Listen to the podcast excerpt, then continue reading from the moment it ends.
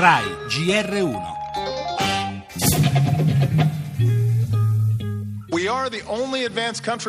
Noi siamo l'unico paese avanzato al mondo che vede questo tipo di violenza di massa erompere con questa frequenza. Non succede in nessun altro paese avanzato. Fort Hood, Santa Barbara, Fort Wood, Santa Barbara, Charleston, San Bernardino, troppe famiglie che non avrebbero mai immaginato che le persone che amavano potessero essere portate via da un proiettile o una pistola.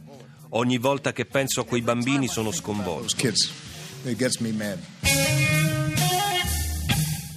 Le misure firmate da Obama non sono la legge che avrebbe sperato di far passare al Congresso. Non fermeranno le stragi. Più modestamente chiederanno un registro per chiunque venda delle armi, controlli sui documenti dei clienti.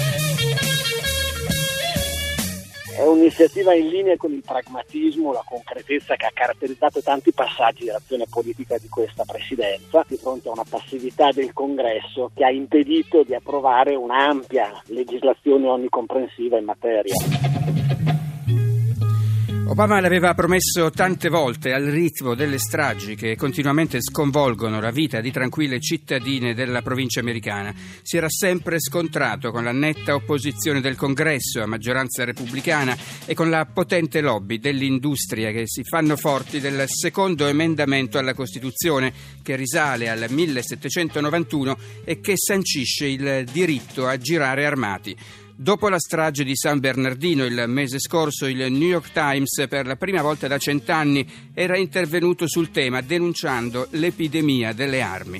La Costituzione impedisce ad Obama di prendere misure drastiche e con pragmatismo, ha detto ai nostri microfoni il docente di storia internazionale del Pero, ha deciso di introdurre una serie di norme che ampliano gli attuali controlli. Il dibattito proseguirà e sarà certamente un banco di prova per i candidati alla successione di Obama alle presidenziali del prossimo novembre. E c'è anche la grande crisi in Medio Oriente tra gli argomenti in primo piano del nostro giornale. Nello scontro con l'Arabia Saudita l'Iran blocca i pellegrinaggi alla Mecca.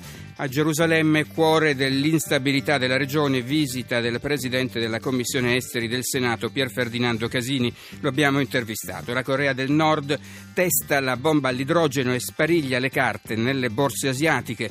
36 anni fa la mafia uccideva il presidente della regione siciliana Pier Santi Mattarella, un delitto politico mafioso dai troppi lati oscuri. Emigrazione d'eccellenza, la fuga dei giovani medici, lo spettacolo, l'omaggio di Monio Vadia a Enzo Iannacci per lo sport la ripresa del campionato.